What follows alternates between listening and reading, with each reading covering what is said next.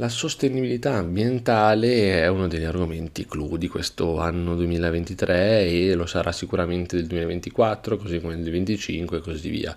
Perché? Perché abbiamo molto più attenzionato questa tematica non solo all'esterno. Portiamo questa tematica all'interno in questa nuova puntata del podcast Pillole di Alimentazione. All'interno dove? All'interno delle nostre case. E tutto questo dopo la sigla. Stai ascoltando Pillole di Alimentazione, il podcast settimanale che ti insegna qualcosa sulla nutrizione, sul fitness e sul benessere a 360 gradi. Ascoltalo ora. Entrare in sintonia con la nostra casa non significa solo abbracciarne la bellezza estetica, ma anche riconoscere il suo impatto ambientale.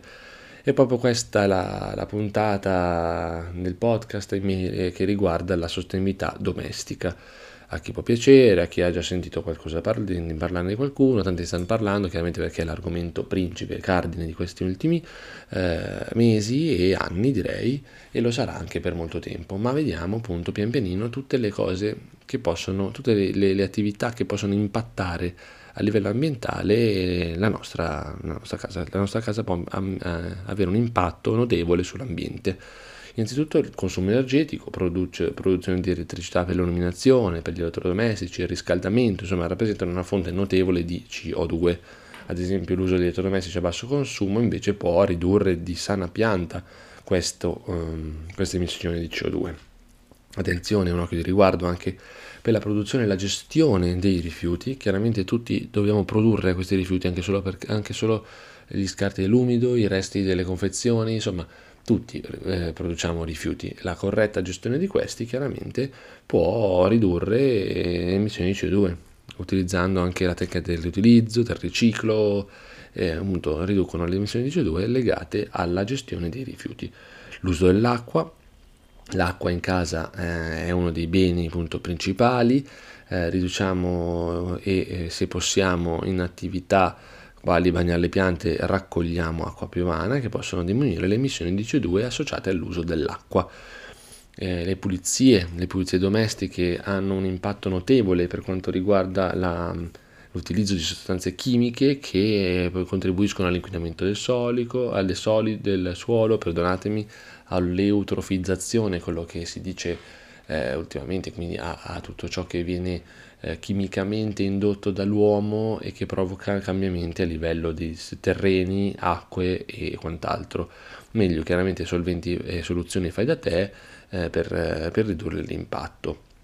Poi vabbè, il riscaldamento e il raffrescamento chiaramente hanno un impatto maggiore non solo sulle nostre bollette ma anche sulle emissioni di CO2, quindi sia riscaldare in inverno che raffreddare in estate, sia per quanto riguarda impatto energetico, sia per quanto riguarda i gas che vengono utilizzati nei sistemi eh, appunto di refrigerazione.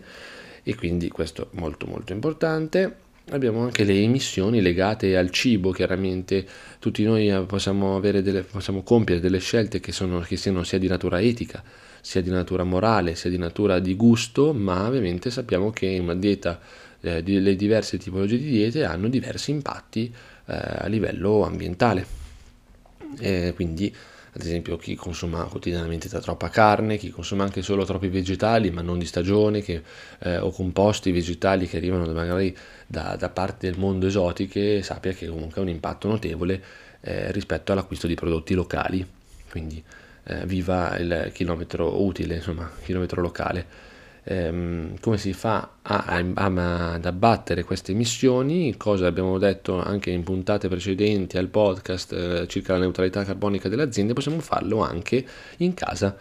E come si può fare? Beh, si può fare circondandosi delle nostre amiche verdi piante che chiaramente eh, assorbono la CO2, quindi questo lo sappiamo tutti, la, eh, la pianta assorbe CO2 ed emette ossigeno, Um, ad esempio, diciamo così, un albero adulto può assorbire fino a 22 kg di CO2 all'anno, quindi tantissimi. Eh, anche le piante domestiche che si tengono nel vaso possono contribuire all'assorbimento di tantissima CO2 e quindi contribuire a neutralizzare la parte di emissioni domestiche.